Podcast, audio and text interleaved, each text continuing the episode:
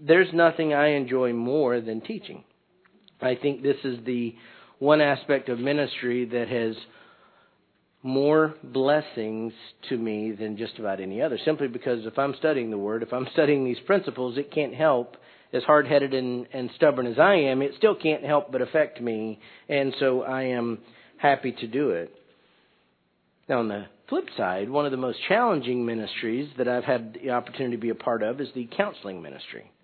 Since I have been here, I've overseen the counselors who we have who do a lot of lay counseling. Not they're not pastoral staff, but they counsel people. And as a pastor, I do a lot of counseling. Some of it is what I would call happy counseling. When you're doing premarital counseling, everybody's smiling. Pretty much, it's a uh, I'm going to be doing premarital counseling this afternoon. They're counting down the days to January. I mean, they're getting ready to be married, so that's happy counseling. It's not too hard.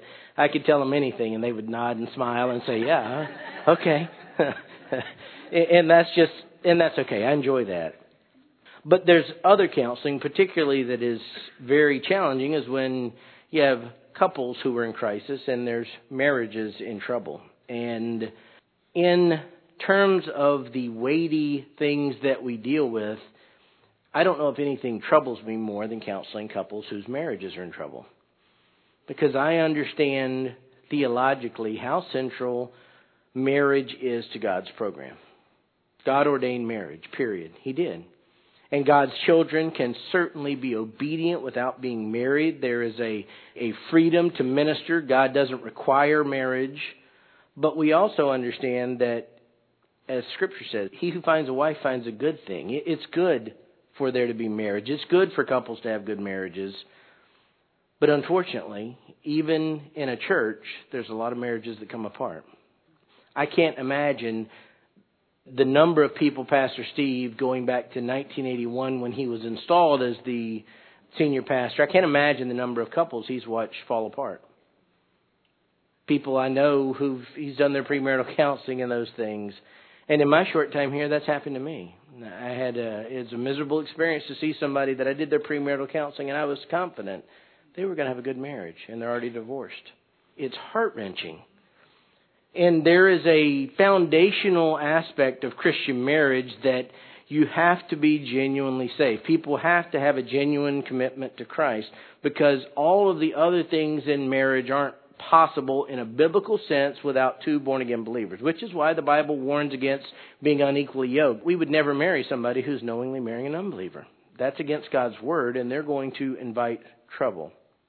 But in dealing with counseling, Pastor Steve and I were at some joint meetings that we are both on some boards on Thursday. Seems like every time we get together, we enjoy talking about a lot of things, but inevitably, at some point, we're talking about somebody who's hurting a couple who's not doing well, people who have fallen off the track. And a couple of years ago, I pleaded with this class come see me before the crisis. It's a lot easier before the hand grenade exploded to try and get people to talk sensibly about what does God expect of you as husband and wife. I make that plea again, even as I continue to see trials. We had a marriage conference um, about a year and a half ago, in part because we saw so many marriages under attack here. Satan is running rampant trying to attack God's children. One of the ways he does it is by attacking marriages. So if you're sitting here this morning and you have a good marriage, you should praise the Lord. It is only by his grace that you have that. And if you're sitting here this morning and you have troubles in your marriage, don't give up hope. There is hope. But all of this caused me to think about what I would talk about if I had a few moments. And there's an issue that I see over and over and over again. In fact, at our marriage conference, I taught on this in a much bigger and broader sense, but it has to do with how Christians talk to one another, how Christians communicate with one another, how Christians interact on a daily basis with one another. And so the things that I'm going to talk about this morning are really, it's a topical issue of Christ centered communication. I think this has direct relevance to your marriage, if you're married. Even if you're married to an unbeliever, you should be implying these things. In fact, the Bible makes it clear if you're married to an unbeliever and they're willing to stay with you, you stay married. And maybe by God's grace, you'll be used to bring them to Christ. But this whole issue of communication keeps coming up because inevitably people fight and they have issues because they don't communicate well. I have altered how I do premarital counseling. I use a book that has certain chapters. It has a chapter on sexual unity. It has a chapter on financial unity. It has a chapter on the roles of husband and wives. It has a chapter on children.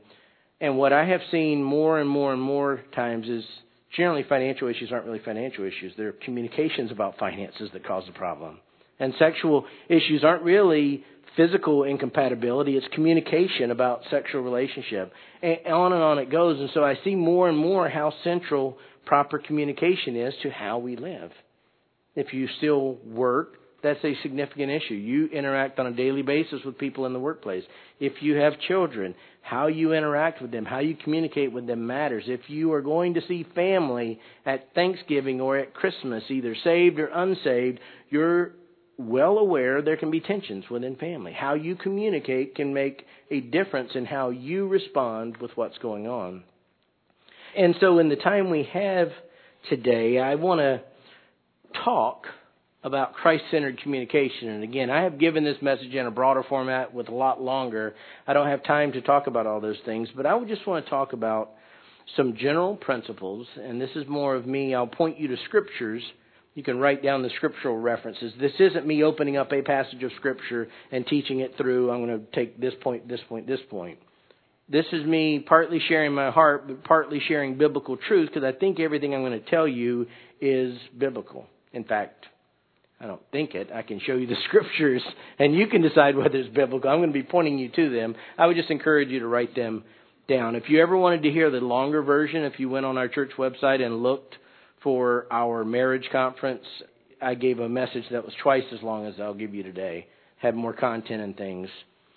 But I'm going to try, I think, depending on how much time I have, to cover just three general principles to help you communicate in a Christ centered way.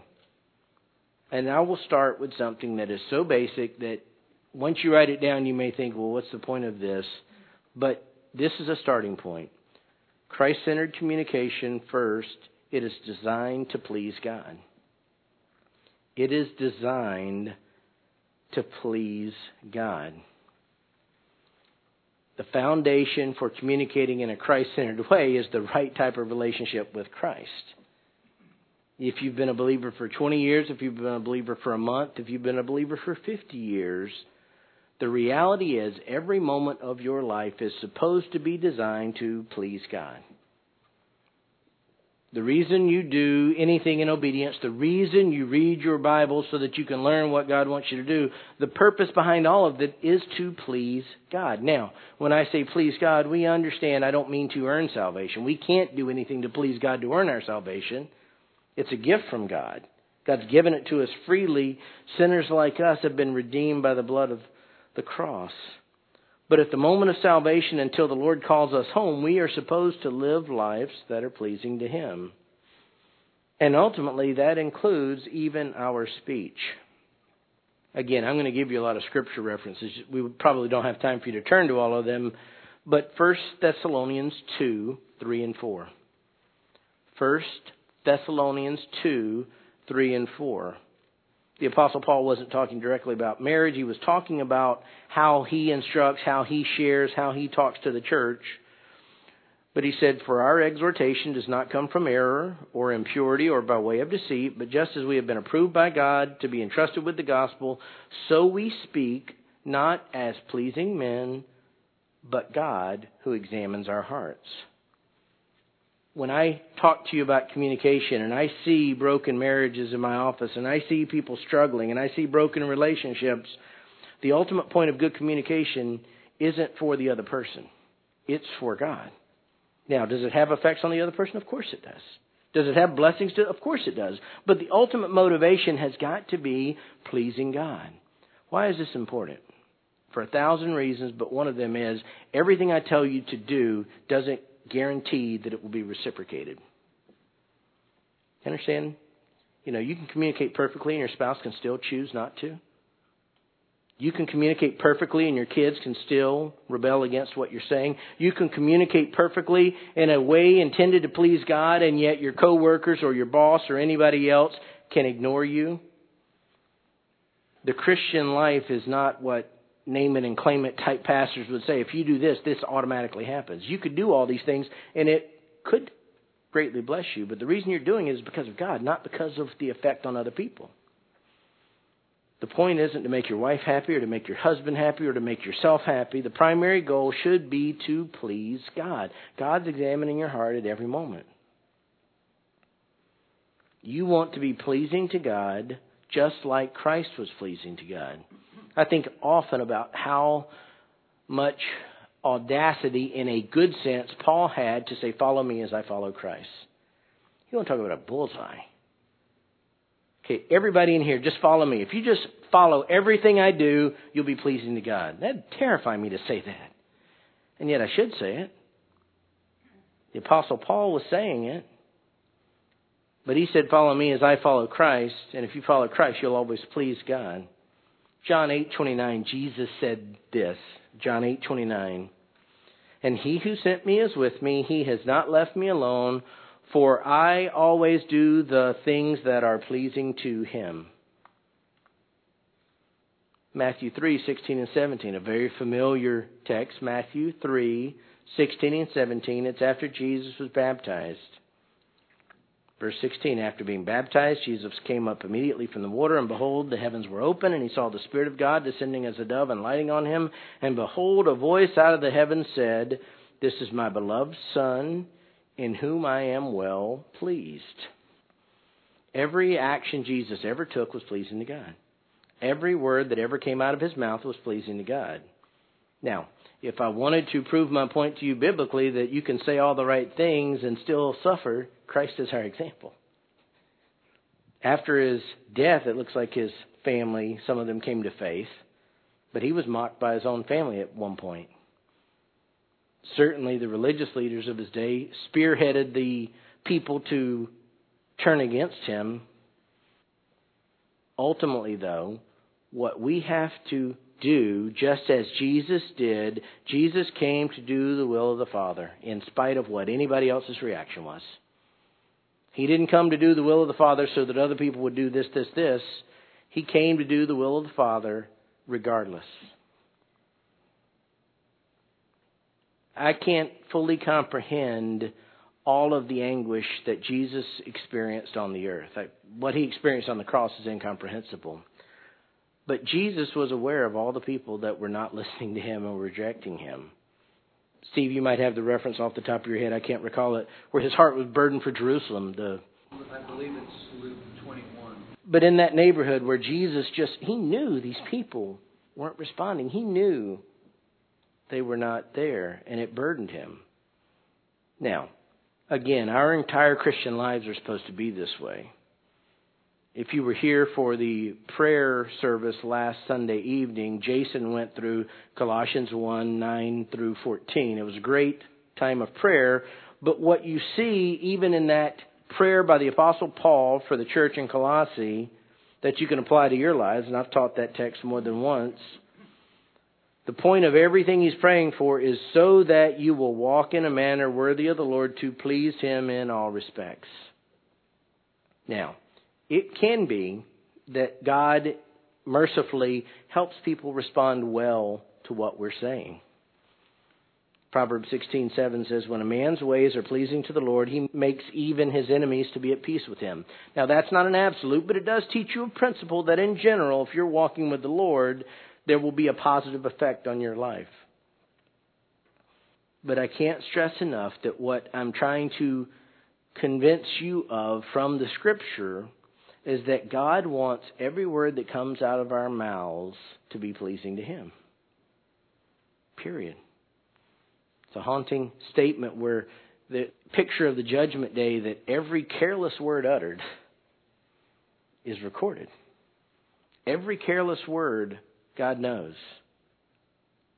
Now, praise the Lord for all of us in this room that if we know Christ, every foolish word that came off of our lips that was sinful was nailed to the cross that sin is forgiven.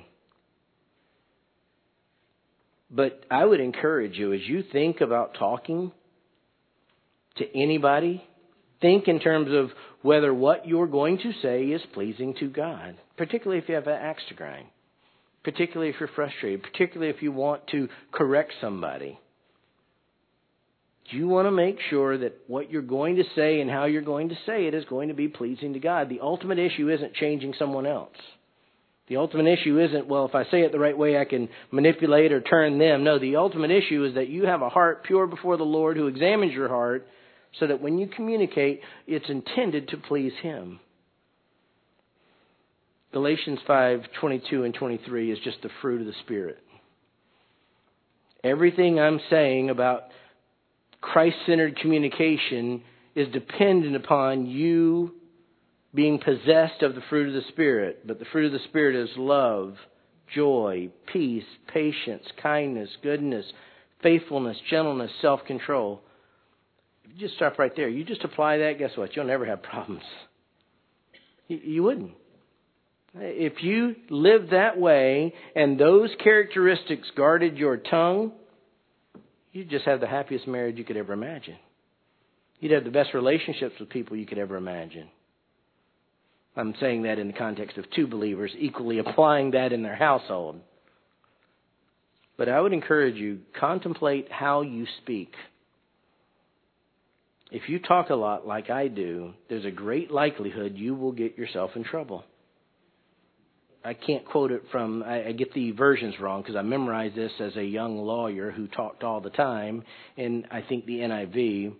But there's a proverb where words are many, sin is not absent. I literally, I carried a card around in my pocket for years, a little three by five that I'd written that down as a lawyer because guess what? There's nothing for a lawyer if there's not words. And I knew that my life indicated I was great danger of sinning a lot all the time. But he who holds his tongue is wise, is the second part. It may be that you have to learn how to restrain talking. But I would encourage you as you think about what you say, as you, as you, well, I would encourage you to think about what you say. That would be my second point. But I want you to reflect on whether the day to day discourse that you carry on in life is pleasing to God. Now, if you speak rudely or profanely or vilely, you got a whole other set of issues. Ephesians 5 1 to 4 make it clear that our behavior is to be constrained by Christ.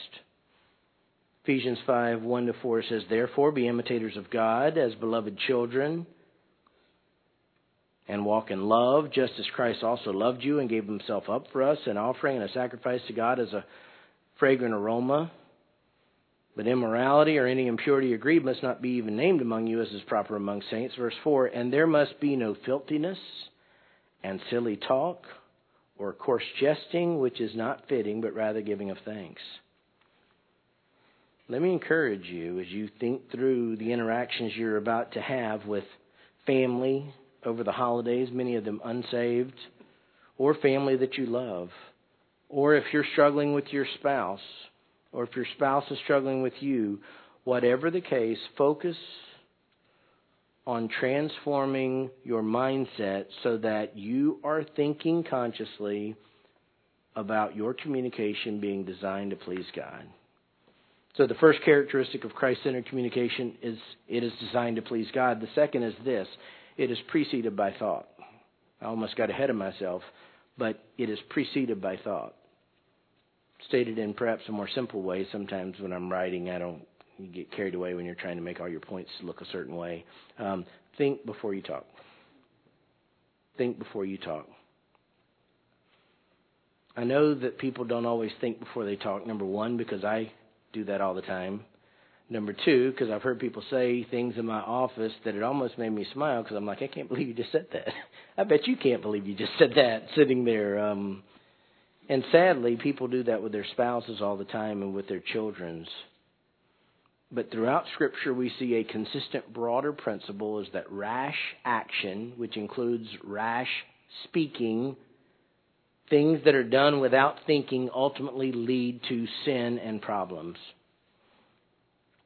Proverbs 10:19 by the way is the quote I gave you before where there are many words transgression is unavoidable but he who restrains his lips is wise. That's the verse I was talking about Proverbs 10:19. But understand the more you talk greater likelihood of sin, the more you talk without thinking, the less likelihood you'll be trying to please God with your words. Now, how do you guard yourself so that you can condition yourself to start slowing down and thinking before you speak? Some of it is just being reminded of what the Scripture says and trying to live out Scripture. For example, Proverbs 15:28. Proverbs 15:28 says this, "The heart of the righteous ponders how to answer." That's a noble thing. I want to be righteous. The heart of the righteous ponders how to answer. What's the plan B? As Proverbs often do, they'll put a good and a bad, but the mouth of the wicked pours out evil things. This idea of just gushing out. As God's children, we don't want to be equated with the wicked, pouring out evil things. We want to be with the righteous and ponder how to answer. James said something very similar this way in James 1:19. Again, a, another verse that I memorized as a new believer because of how applicable it was. This you know, my beloved brethren, but everyone must be quick to hear, meaning a desire to listen more than a desire to talk, slow to speak, and slow to anger. Sinful words generally are a reflection of an unrestrained heart. The absence of self control as a fruit of the Spirit often manifests itself in a gushing forth of foolishness that can be devastating to those who are around us. And just in case you don't have the same runneth over at the mouth disease as I do, understand you can communicate all these same negative things with just your body language. The way you roll your eyes, the way you kind of scoff the way you ignore people. You can, be, you can be completely silent with your words and still communicate to everybody how annoyed and angry and frustrated you are. So, the restraint I'm talking about, this thinking before you communicate, also includes your body reactions and your body language and your facial expressions. It's all tied to this concept of self control if we are children of God, we have the ability to control ourselves regardless of how many years of bad habits we have to overcome. You can change. In fact, if you will work on learning how to communicate differently, if you can learn to control your tongue, if you can learn to think before you speak and only say things designed to please the Lord, can I tell you all the other areas of your sanctification will come together? I'll say this, and I say that from James 3 2. James says this For we all stumble in many ways. Could preach a sermon on that, and every one of us could go up and give testimony for hours. How many ways do we sin? How many ways do we trip over ourselves? How many times do we repeat patterns of behavior that we just are kicking ourselves for? But then it goes on to say, if anyone does not stumble in what he says, he is a perfect man, able to bridle the whole body as well. The picture ultimately being painted there is if you have the ability to exercise control over your tongue, it means you've learned to control your heart, which means all the other areas of sanctification will be a lot easier.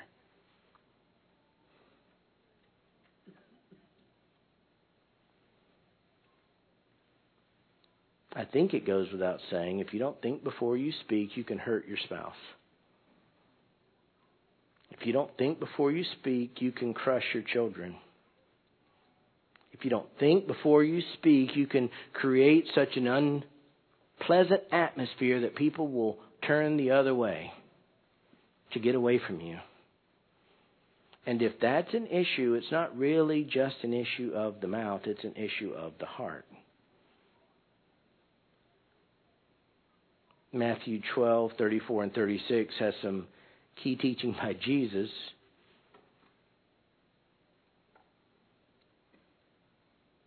But he says the mouth speaks out of that which fills the heart. I think about that a lot whenever my mouth says stupid things. Because it tells me at that moment my heart isn't where it needs to be with the Lord.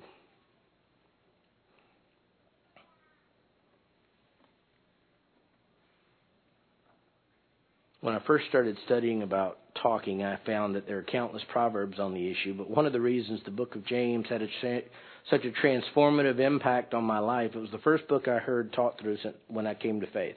It's the first book that I went through. Sunday school teacher was teaching through it, and Sunday after Sunday, I'm seeing all the stuff that I didn't even know was in the book.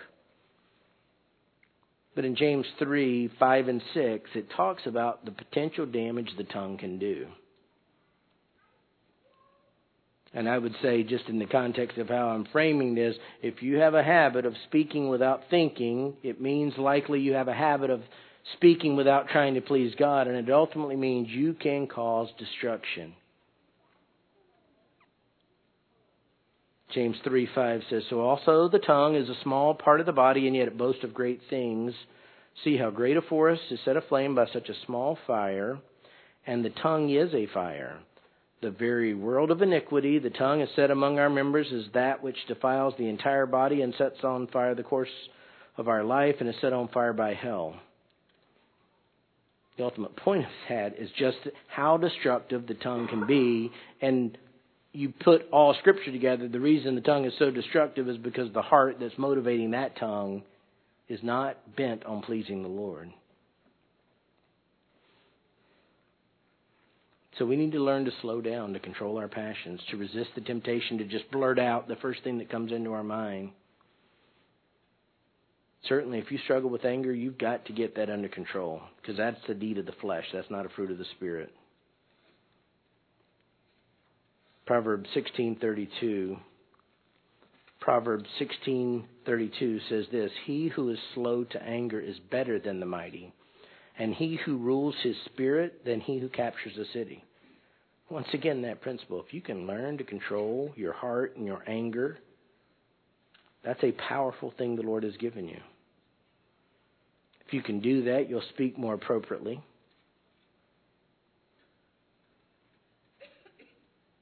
Colossians 4 6, I'll just read a couple of verses that are talking about speech. Colossians 4 6. Let your speech always be with grace, as though seasoned with salt, so that you will know how you should respond to each person. Proverbs 25:11 Like apples of gold in settings of silver is a word spoken in right circumstances. If you have any marital issues, if you've ever talked to me about anything relating to life, I'd go to Proverbs 15:1 all the time. Proverbs 15:1 A gentle answer turns away wrath, but a harsh word stirs up anger. You want to communicate as a wise person who knows the Lord rather than a foolish person. If you have a problem with speaking before you've even heard what people are saying to you, they're talking and you're already coming up with your response, it's not a virtue. Proverbs 18:13. He who gives an answer before he hears, it is folly and shame to him. I don't care if you've been you're married to your wife 20 or 30 or 40 or 50 years and you think you always know what they're saying and quite often you will, listen. Don't just assume and fire off an answer before you've even heard. Proverbs 17:27 He who restrains his words has knowledge, and he who has a cool spirit is a man of understanding.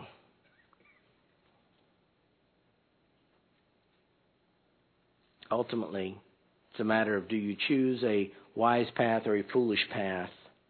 Proverbs 29:20 will be the last verse I give you on this. And just think about this of applying it to yourself. Do you see a man who is hasty in his words? Stop right there. It could be a man, it could be a woman. Hasty in his words, meaning they blurt out the first thing there. Says there is more hope for a fool than for him. We don't want to be there. So I would encourage you think before you speak. So I'll have time. I want to do one more quickly. Characteristics of Christ centered communication. First, it's designed to please God. Second, it's preceded by thought. Third, it is motivated by love. It is motivated by love. In fact, you can see very quickly with just a simple understanding, connecting of the dots, how critical number one and number three, they feed off each other. Because if you're motivated by love for God, you're going to be desiring to please God. If you're motivated by pleasing God, your words are going to be motivated by love. Love is a paramount Christian virtue and duty. I don't think it's too much of a stretch. Uh, love, you could say, love is one of the most significant validations of whether you're truly saved, of whether someone's been born again. The commands Jesus gives to love are very clear. I'll just I'm just going to give you some verses. John 13, 34 to 35. John 15, 12. 1 John 3:23 actually telling you what Jesus had commanded. 1 John 4, 7 and 8. Beloved, let us love one another, for love is from God. And everyone who loves is born of God and knows God. The one who does not love does not know God, for God is love. I could go all over the scriptures and over and over point out those same truths. I highlight those verses because I don't ever want you to think I'm talking just out of some abstract thinking on my own because what I think doesn't really matter any more than what you think matters. What matters is what does God say, and what God says is that love should be a motivating factor of our heart.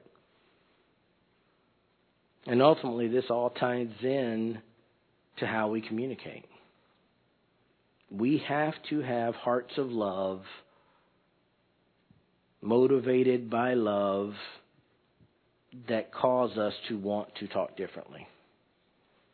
One of the saddest things that happens with people is when they settle into a routine and says, "I'll accept this much sin in my life." You know what? I, I used to be this bad. I've gotten this far. That's enough for me. It happens all the time. In fact, we probably have all been guilty of it at times. But when it comes to the Word of God, it makes it clear our duty is never to tolerate any iniquity in our lives. Our goal is to be like Christ, and that includes our communication, and the only way we'll be like Christ is if we love like Christ. I always think it's fascinating that Jesus said, Our love for others, particularly for other Christians is evangelistic. By this, all men will know that you are my disciples. If you have love for one another. That's profound. And if I can bring it back to the marital relationship, your kids, your grandkids, your extended family are going to know whether you have love for God by whether you have love for your spouse. And it's one thing to say, I really love someone, and then treat them like garbage week in and week out. We have a lot of words for that. We call it hypocrisy, we call it wickedness. For some people, we call it deceptive unbelief.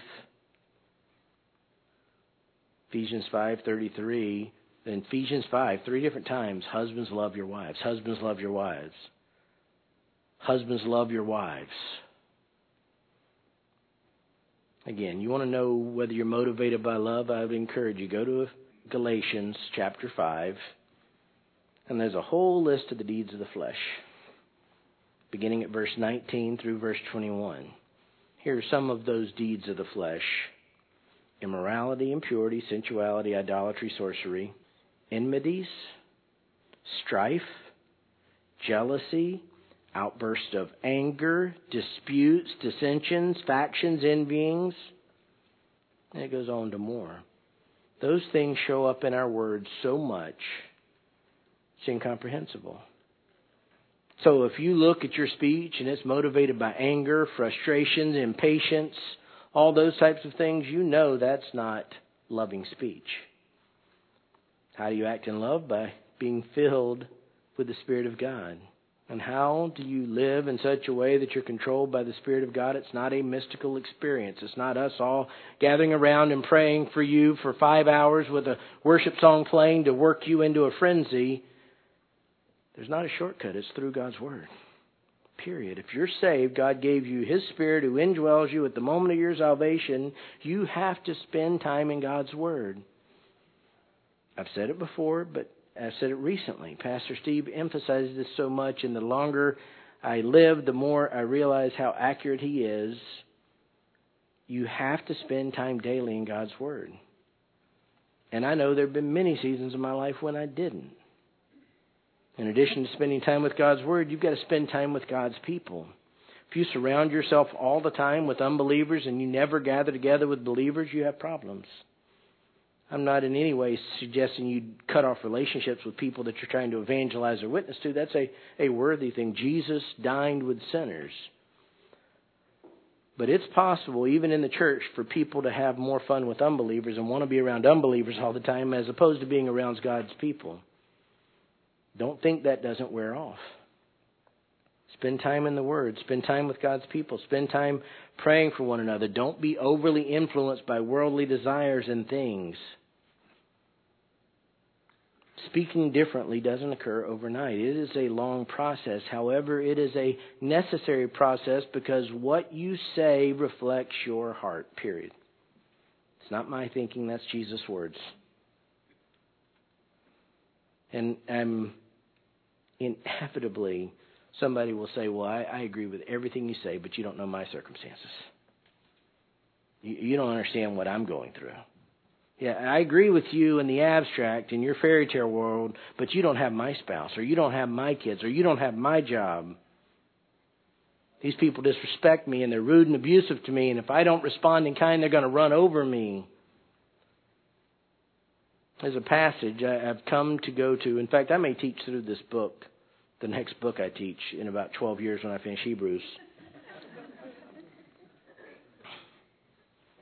But First Peter, I have started going to more and more. So turn in your Bibles. Let's, let's turn there, and I'll, I'll I'll close with this text.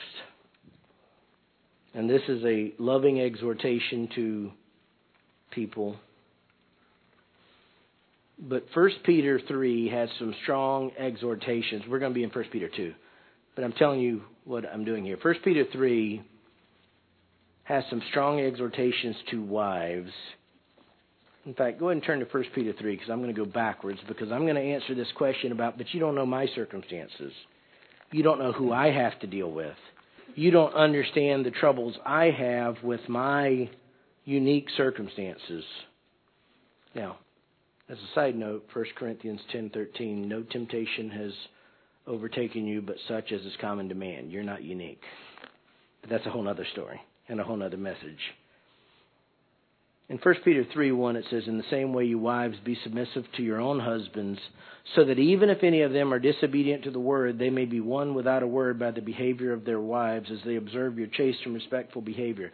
That is a powerful message to anyone who has a horrible husband. There's hope. And even in that context, God says, do it anyway. If you have a good husband, you praise the Lord for that. But if you don't, everything I'm telling you about how you speak, you can still do. You go down to verse 7.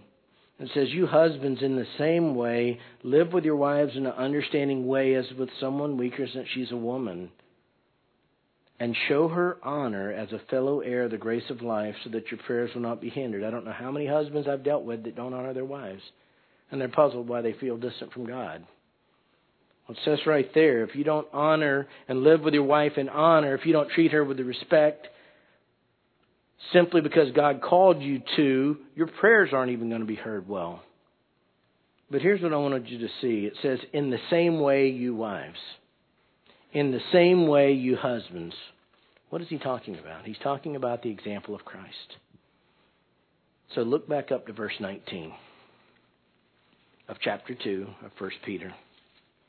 And if you think that everything Joe said this morning, yeah, I can see that it's biblical, but it, it it's my situation is so hard. He says this. Let me go to verse 19. For this finds favor for the sake of conscience toward God a person bears up under sorrows when suffering unjustly.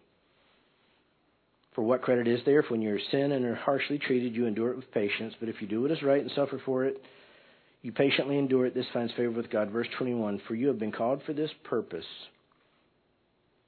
since Christ also suffered for you, leaving you an example for you to follow in his footsteps, who committed no sin, nor was any deceit found in his mouth. And this is where I want to focus. This is the last thing I'm going to say. People are at the doors. Verse 23. And while being reviled, he did not revile in return. While suffering, he uttered no threats. How did Jesus, when he was being abused and slandered and tormented and mocked, how did he avoid responding in an ungodly way? He kept entrusting himself to him who judges righteously. God loves his children. If you're worried about being run over, if you're worried about people taking advantage of you, you entrust yourself to God. The sovereign ruler of the universe, he will help you. Let me close this with prayer. Dear Heavenly Father, I pray for all of us in our communication. Lord, help us to be pleasing to you. We love you and we ask all these things in Jesus' name. Amen.